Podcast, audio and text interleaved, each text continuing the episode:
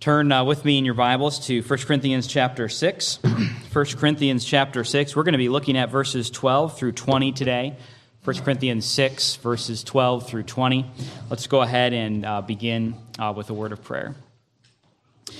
Lord, we acknowledge our desperate need for Christ.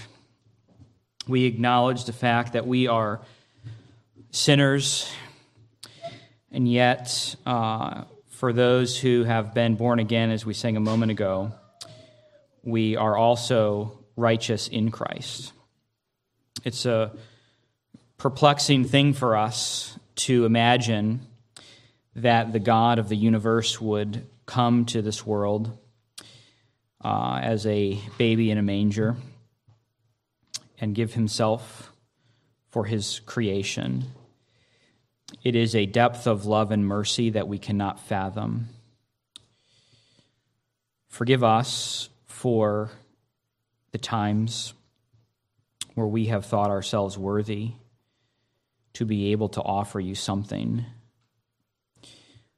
This work is a work wholly of Christ. The gospel condemns us and at the same time saves us. And so we rejoice for your uh, kindness to us and your mercy. We pray that you'd help us as we're looking at a passage in 1 Corinthians today that really, I think, deals a death blow at our current culture. Help us to be gracious as we seek to reach those who uh, perhaps are sinning in this way. I pray that for those of us who find ourselves drawn into these kinds of sins, that you would help us to repent and turn. I pray that anyone here without Christ would come to know Christ today. We pray in his name. Amen.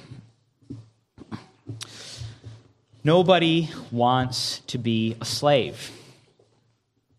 Everybody wants to be free. But what if what if the very thing that we think is freedom is, in fact, slavery?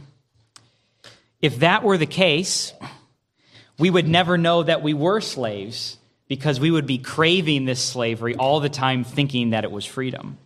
We would never know that we were imprisoned. We're going to be looking at 1 Corinthians 6 12 through 20 today. We have been studying the book of 1 Corinthians, preaching verse by verse through this particular book. And today we find ourselves in the second half of 1 Corinthians chapter 6. You may recall from earlier in our study in this book that we said that there was a particular spirit in the church at Corinth. Uh, we called this the libertine spirit. And the libertine spirit in the church of Corinth strikes again in our passage in front of us. If you recall, we discussed the libertines uh, when we looked at 1 Corinthians chapter 5. The libertines, or as we said at that time, the freedmen, those who are free and not enslaved, in quotes. Those people were part of the group of people that were responsible for the stoning of Stephen. If you remember when we looked at that, uh, we saw that that particular group was mentioned. The freedmen were in that particular group. At a basic level, this word libertine refers to those who are liberated. The word, according to the dictionary today, means someone who is liberated in their thinking, or we might call this person a free thinker. And we spent a little bit more time on this topic last time than we are going to today. But remember that we said that today, this libertine person or this free thinker we might call this person today a deconstructionist, someone who uh, is seeking freedom from the restraints of religion, so to speak. Libertines or freethinkers or deconstructionists are typically reacting to what they perceive to be a lifeless and blind following of the rules. Everywhere they look, they see legalism, legalism, legalism, legalism, legalism, and so we've got to free ourselves from this. We must recall, though, that as we've observed many times before, that libertine thinking is not the cure to legalism. In fact, it is another version of legalism.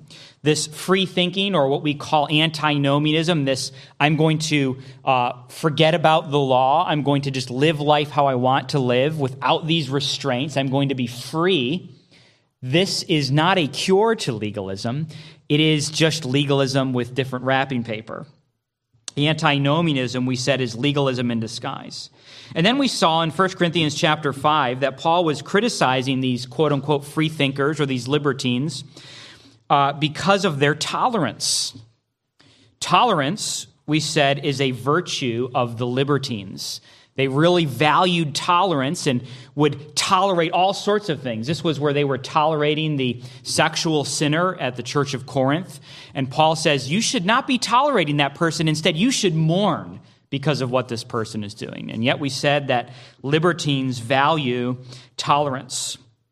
The libertines, or the antinomians, or those who are tired of all the rules, have a tendency to value this tolerance. And of course, again, in 1 Corinthians 5, it looked like them tolerating the sexual sin. And we actually see a similar form of this in our passage today. The Corinthian mindset, as we'll see in this passage, was simply this All things are lawful for me. What does that mean? I can do whatever I want to. I can do anything I want to. This is what these Corinthian Christians were thinking. Christ has set me free. And so now anything goes. I can indulge in whatever sin I want to because Christ has paid for that. And now it's all, it's, it's anything. How will Paul deal with this particular attitude? Well, it should come as no surprise to us that the way that Paul will deal with this particular attitude in the church of Corinth is the same way that he deals with any attitude that is contrary to Scripture, and that is simply this sound theology. Sound theology has a way of fixing a lot of broken things, and that's exactly what Paul does in our passage uh, today. Paul will talk about the significance of our union with Christ. This is good theology, our union with Christ. And then he will also talk about the importance of the fact that Christ has purchased us and what that means for our behavior. Let's go ahead and read the passage in front of us 1 Corinthians chapter 6, beginning. Uh, in verse 12. We read this All things are lawful for me. Ah, but not all things are helpful. All things are lawful for me. Ah, but I will not be mastered by anything. Food is meant for the stomach, and stomach for food. God will destroy both one and the other. The body is not meant for sexual immorality, but for the Lord, and the Lord for the body. And God raised the Lord and will also raise us up by his power. Do you not know that your bodies are members of Christ? Shall I then take the members of Christ and make them members of a prostitute? Never. Or do you not know that he who is joined to a prostitute becomes one body with her? For as it is written, the two will become one flesh. But he who is joined to the Lord becomes one spirit with him. Flee from sexual immorality. Every other sin a person commits is outside the body, but the sexually immoral person sins against his own body. Or do you not know that your body is a temple of the Holy Spirit within you, whom you have from God? You are not your own, for you were bought with a price, so glorify God in your body. We begin here in uh, 1 Corinthians chapter 6. Uh, let's see here. Let's go through all this. 1 Corinthians chapter 6, verse 12 begins with this statement All things are lawful for me, but not all things are helpful. All things are lawful for me, but I will not be dominated by anything. Now, right away, as we begin this particular passage, we are faced with a challenge. And the challenge really comes from who is the speaker here and when is the speaker changing back and forth. Um, you can see in the ESV, which is up in front of us here on the screen, you can see that the ESV translators have put quotation marks around certain phrases in this verse. Uh, and this has really been kind of uh, a little bit of a debate back and forth is when is Paul talking and when are the Corinthians talking and who is responding to who and how is all of this happening? Um, there are, by the way, no quotation marks or any kind of marker to signify this in the Greek. And really, the majority of commentators, and I think probably the majority of people throughout church history, have really kind of landed right where the ESV it has here on this verse with the location of the quotation marks. So let me uh, help you understand what's going on here. Paul is quoting the Corinthians. This could be what the Corinthian church was saying. This could be a quotation from the greater culture in Corinth amongst pagans. Or this could be just simply a quotation based on Paul's uh, just bringing together this is what you're saying, guys, practically speaking.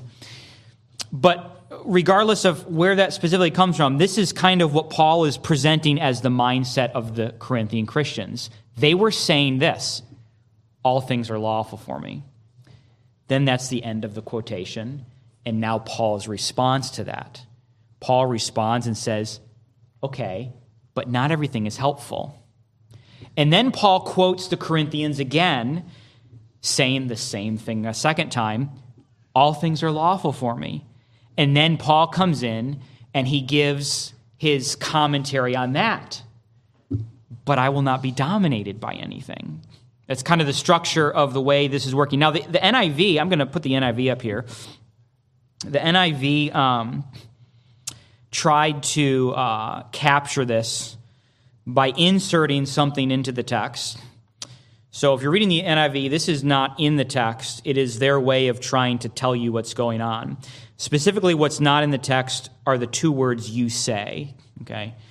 So they're saying, I have the right to anything you say, but not everything is beneficial. And so you can kind of see the gist of what's trying to be relayed here. So, what Paul is doing is he is responding to this, again, libertine mindset, or what we might call this antinomian mindset, or this free thinker mindset, or this I can do whatever I want because I'm in Christ. It all is fair game for me.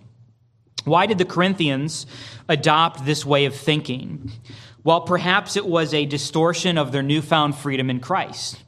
If you think about this for a moment, the difference, the primary difference between Christianity and every other religion in the world, you could, the difference here is that Christianity is the only one in this box, and every single other religion in the world is in this box. And the, the difference, the categorical difference, is that Christianity says salvation is by grace alone, through Christ alone, in faith alone. Every other religion of the world has some variation of this theme. You work to earn it. It's a variation. Whatever, whatever religion that is you want to talk about, you have to do this or you do this, the, the, the five pillars here or this uh, thing there or whatever.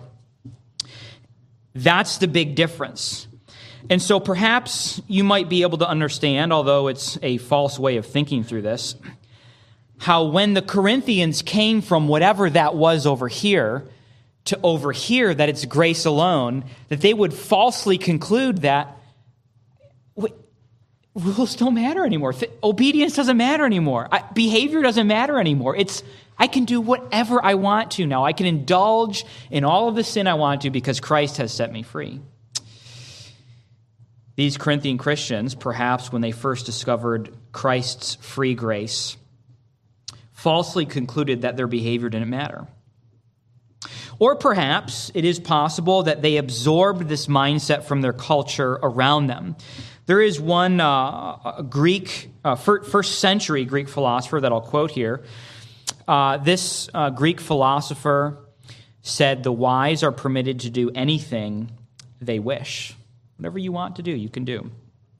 Wherever they got this mindset from, they said, or at least they thought this all things are lawful for me. I can do whatever I want. That's what Paul is dealing with in this text here.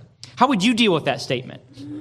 Someone come up to you and, and said, Christ died for my sins, and now I can do whatever I want to do. It's, it's all fair game. I, I, yes, I sinned, but Christ paid for that, didn't he? Come on. Didn't he pay for that? Yes, he paid for that. And so I can continue to indulge and indulge and indulge and indulge and indulge. Paul decided that the way that he was going to deal with this statement was not directly, but he was going to go through the back door. So instead of trying to rebuke the statement outright or to argue with it, uh, he, he, he never says this. He never says, You're wrong. He just kind of comes through this back door and he says, Okay, fine. Uh, but not everything's helpful. Not, not everything is helpful. Not, not everything you could do is equally helpful to you as a Christian. Um, while it may be, or while it may not be, I'll give you an example. While it may not be illegal to run in a race while you're carrying a bag of bricks, okay, it's not really helpful. And it's probably not going to help you win that race. This is what Paul is saying. He say, fine, but it's not, not everything is helpful to you. Not everything you could do as a Christian is going to help you run the Christian life. There are things that you should do, you should do and not do based on how this is going to help me as a Christian. In the same way, the Christian has to ask more than just, can I engage in this activity? The Christian has to ask, will this activity be helpful? Will this help me live out my Christian life?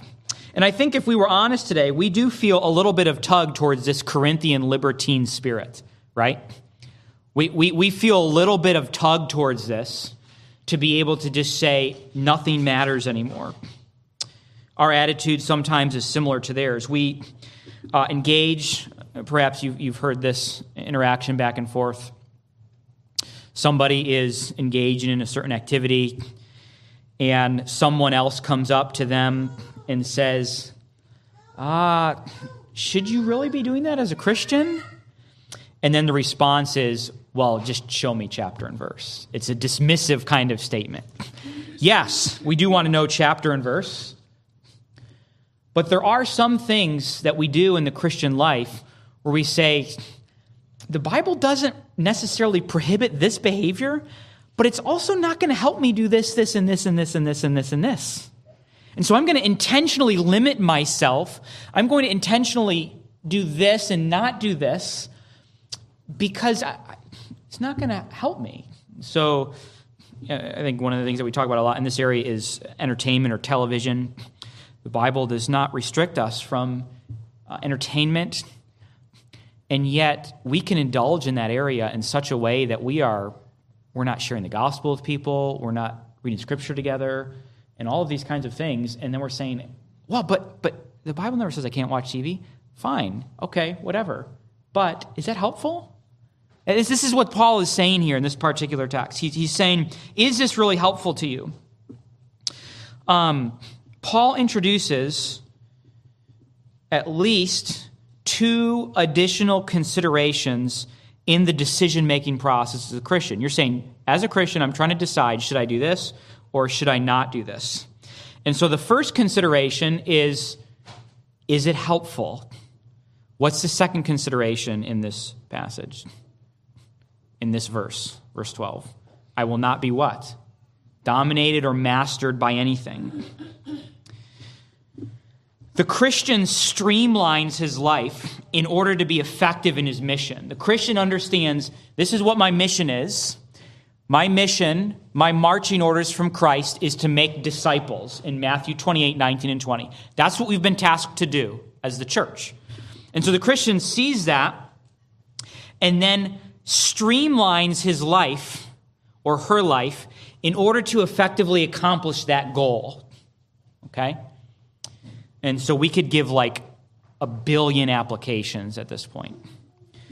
The Christian perhaps uh, would downsize physical clutter or minimize entertainment, carefully choosing your hobbies, not being indulged in something to the point to where you can't engage in ministry uh, and all those kinds of things.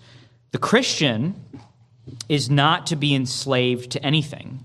The, cre- the Christian is free from, for example, the enslavement of doom scrolling, which is a problem, right? Our fleshly desires, apart from Christ, master us. We think that when we engage in a behavior that we want to engage in, that we are exercising freedom. When we engage in behaviors that we want to engage in, we are enslaved. Here's what John MacArthur says. The fact, however, is that their desires and passions are telling them what to do and they're going along. If you desire something and then you go and do that, what's enslaving you? Your desires. You're just agreeing, I'm just going to go along with what I desire. You're stuck.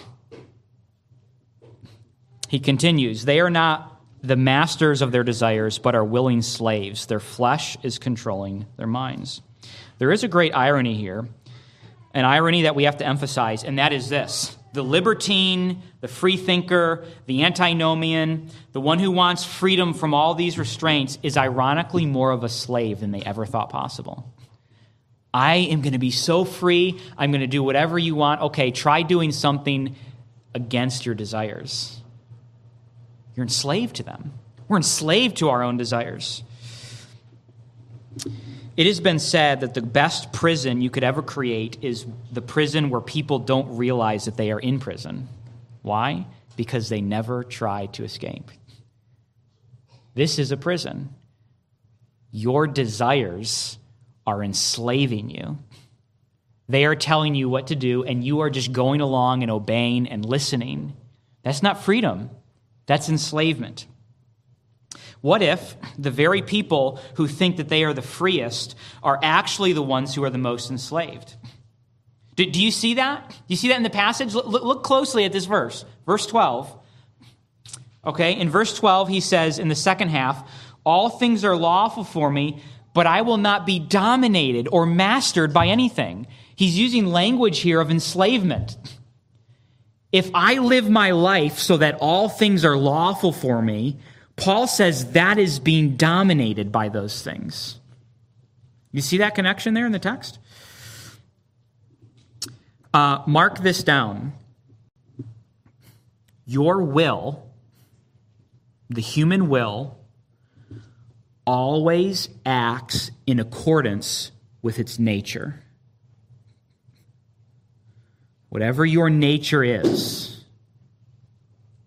whether you are born again by Christ and you have a new nature, or if you are still in Adam as an unbeliever, your, uh, your will is going to act in accordance with one of those two paths. It's going to do one of those two things. We might say it this way You are a slave to your desires.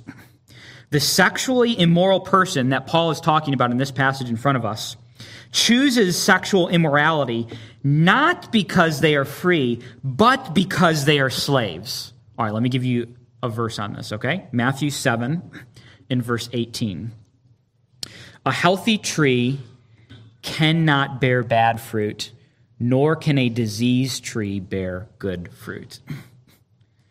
If you are a slave to your corrupt desires, meaning you have never repented and trusted in Christ, if you are in Adam, if your nature is, is still that lost nature apart from Christ, you are a diseased tree, and it is impossible for you to bear good fruit. Your will will act in accordance with its nature. Bad trees cannot produce good fruit. Why do you do what you do? Because you want to do it, because it's in your nature. The problem is with the desire, it is in the wanting. You can't do something different. That is the level that you are enslaved at, at the level of the wanting. You are a slave to your desires. Paul pushes this a little bit further and in a, uh, a much more specific scenario. He says this in verse 13. Food is meant for the stomach, and the stomach for food, and God will destroy both one and the other. The body is not meant for sexual morality, but for the Lord, and the Lord for the body. Okay, we continue on with this challenge here. What is the Corinthian phrase, and what is Paul responding to? You can see it up here or in your Bible if you have the ESV. Uh, I'm not sure what the NASB and the others do as far as quotations go. Actually, I think the NASB doesn't have any quotations, if I'm correct on that. Um, so the Corinthians were arguing this way. They were saying just like the stomach was designed for food, the body is designed for sex. And thus, it is appropriate for the Corinthian to indulge sexually because, well, this is just what the body was made for, and I just get to indulge in this. Where the quotation mark ends, there's a little bit more conversation about this, and I think is a little bit harder to discern. So the ESV has it food is meant for the stomach, and the stomach for food, end quote. And then Paul comes in and says, and God will destroy both one and the other. Um, I would suggest that the Corinthians were taking that, he's quoting the Corinthians to the end of that sentence, so that the whole sentence is the Corinthian quotation. So, what the Corinthians were saying, if that's right, is that it doesn't matter what I do with my stomach and food because God's going to destroy them both. You see that? Food's meant for the stomach, stomach for the food. God's going to destroy it all, so I can just do whatever I want with it. That's so I think the quotation mark should be at the end of that sentence. In other words, God cares only for the spiritual, and I can do whatever I want with the physical. Um, so they were saying basically this the stomach and food were made for one another. And one day, the stomach and food are both going to be destroyed, so it doesn't matter how you use them in this life. This, this stomach is not going to last forever. It's going to be destroyed one day. And so just live it up now, do what you want with it, eat all the food that you want, and it's all fine. In the same way, the body was made for sex, and both are going to be destroyed one day. And so it doesn't matter how you use it in this life. Just indulge however you want to, do whatever you want. There's no rules anymore because all this is going to be destroyed. Paul rebukes this philosophy by saying that the body was not meant for sexual, sexual, morality, but for what? What does the text say? The Lord. Your body wasn't made for that for sexual morality. The body was made for the Lord. The Corinthians were trying to connect the body with sexual immorality. They go together, they were saying. What they should have done is said, the body goes with the Lord, union with the Lord. And by the way, the body endures. Paul is saying, or the Corinthians are saying, it doesn't matter because the body is going to be destroyed one day. And Paul says, by the way, verse 14, God raised the Lord, and he's going to raise us up too. We're going to be resurrected. Your body is not going to be destroyed like you think it's going to be destroyed. Paul indicates that the body is more valuable than they imagine because it will go through a resurrection. It will last and be enduring. Heaven is not going to be us floating on clouds, okay? Uh, this is not going to be like in Tom and Jerry, where they're on the clouds, right? And they're just playing the harp or whatever, and they're kind of floating around. This is not what heaven's going to be like. Okay, we're not going to be these like bodiless spirits that are just hovering all over the place. Resurrection means resurrection. It, it means that the body that you you're stuck with your body. Now God's going to make it new. He, he's going to renew that body but it is going to be resurrected. It is going to be um, uh, that kind of physical existence. And then he says this, verse 15 Do you not know that your bodies are members of Christ? Shall I then take the members of Christ and make them members of a prostitute? Never. The Corinthian logic was failing big time. You cannot, listen, if you are a Christian, who are you one with? Christ. If you join your body, in the example here, to a prostitute, what, else? What, are you? What are you bringing into that? You're you're saying that the members of Christ can be joined to a prostitute. Verse sixteen. Do you not know that he was joined to a prostitute becomes one body with her? For as it is written, the two will become one flesh. Uh, one commentator puts this very vividly. And says this Shall I then tear from Christ his limbs and organs and make them the limbs and organs of a prostitute? That stings. Can we really do that? Should we really do that? Because of the Christian's union with Christ, our oneness with Christ, you can see this in Romans chapter 6. To commit sexual immorality is to make the claim, though it's not happening in actuality, but it's to make the claim that Jesus can be joined to a harlot. That's blasphemy. This is why Paul says never, or uh, literally perish the thought. Perish the thought. Don't ever even think that this could happen. Look at what you guys are doing. Look at what you guys are engaging in. The theological point then is simply this we should, as Christians, cleave to God and not to a prostitute. That's the point that he's making here. We are joined to the Lord, as verse 17 indicates. He who is joined to the Lord becomes one spirit with him. Fornication involves Christ, it pollutes his name. And because of this, we have a very specific prescription on how we are to deal with sexual fornication. He's going to give this to us in the passage. You might think that the Bible says stand fast or remain strong, but that is not how the Bible deals with sexual sin. When we are faced with sexual temptation, what does the Bible instruct us to do? Run away. Run away. Look at verse 18. Here's the command flee. Flee from sexual immorality. Every other sin a person commits is outside the body, but the sexually immoral person sins against his own body. I want to bring uh, a couple other passages in here to show that this is not just some aberration here in 1 Corinthians 6. Look at 2 Timothy 2 and verse 22. What does it say about youthful passions? It says, flee. Flee youthful passions. What example does Joseph give to us? We just preached through Genesis when he's tempted. She caught him by his garment, saying, Lie with me. What does he do? He left his garment in her hand and fled and got out of the house. He ran away. Proverbs. What does Proverbs tell us? 5 8. Keep your way far from her and do not go near the door of her house. Don't even get close. Don't put yourself in a situation where you could remotely be tempted. Also, note this in 1 Corinthians 6, when he says flee, he uses the present tense, which is a way of saying this flee habitually. Continue to flee. Flee again and again and again and again. Make your life be characterized by running away from this sin. May your life be characterized by never going close to this particular sin.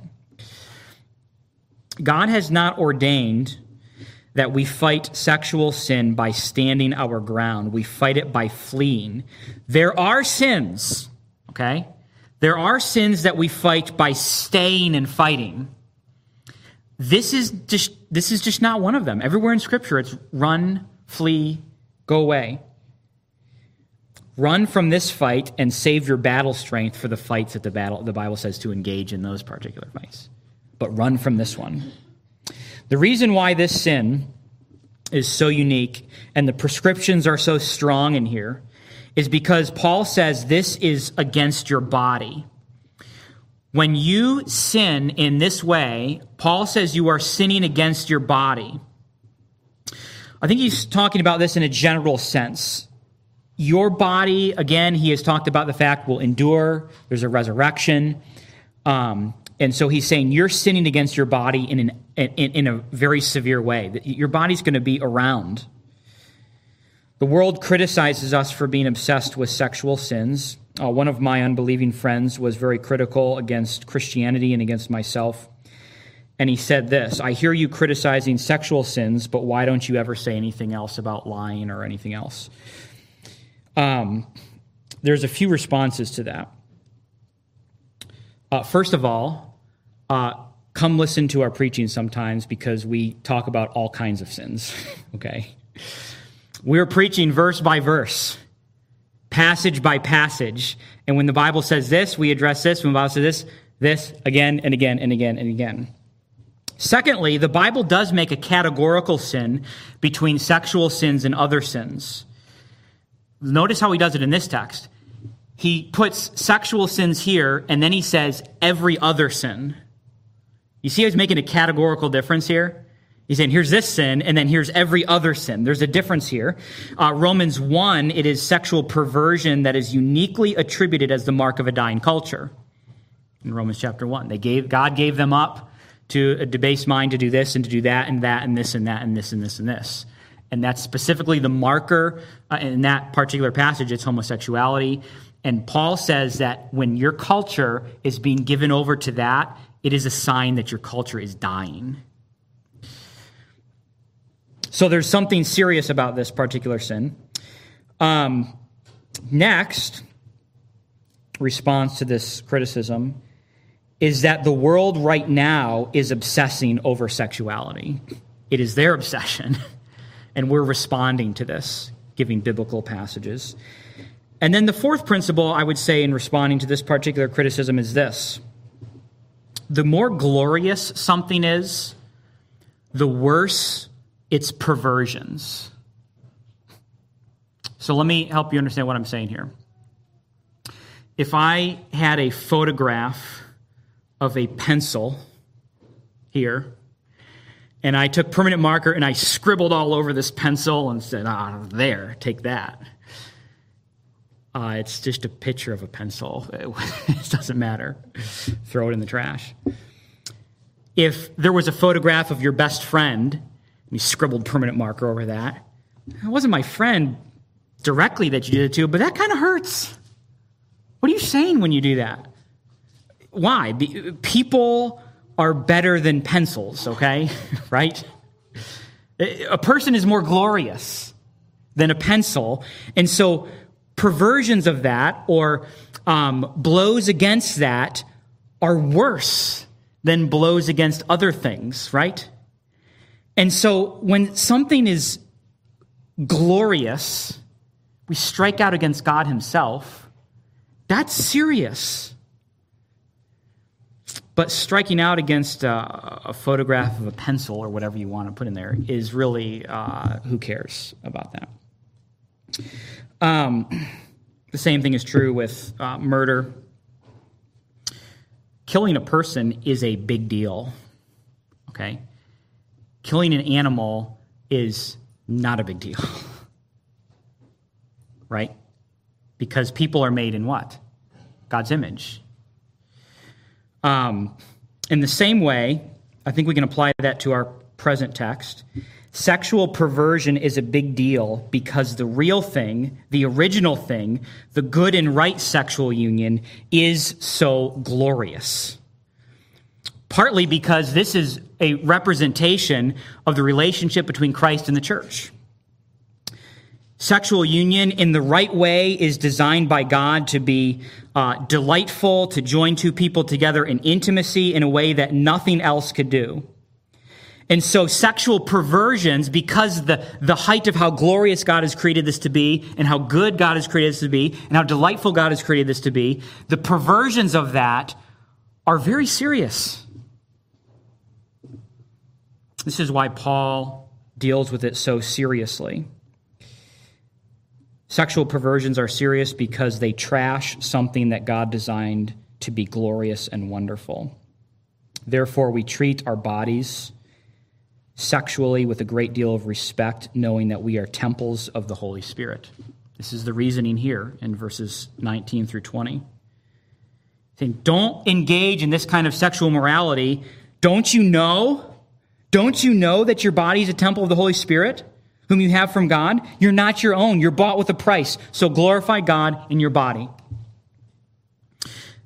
I would suggest that verses 19 and 20 of 1 Corinthians chapter 6 strikes at the heart of modern sexual ethics. Why is that? Paul says that you should not commit fornication. Instead, recognize that your body belongs to God and it is the temple of the Holy Spirit. Okay? Modern sexual ethics in the 21st century America has one value or, or one rule. Okay? And that rule is consent.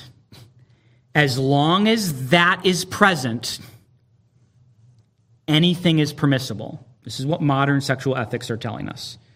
You, you, you could engage in whatever activity you want with whoever you want to, as long as you have this one rule. Paul demolishes this value and he says it's God's consent that matters, not yours.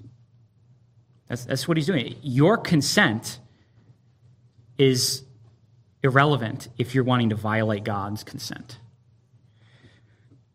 Um, it doesn't matter if you have consent. If God says no, then the answer is no.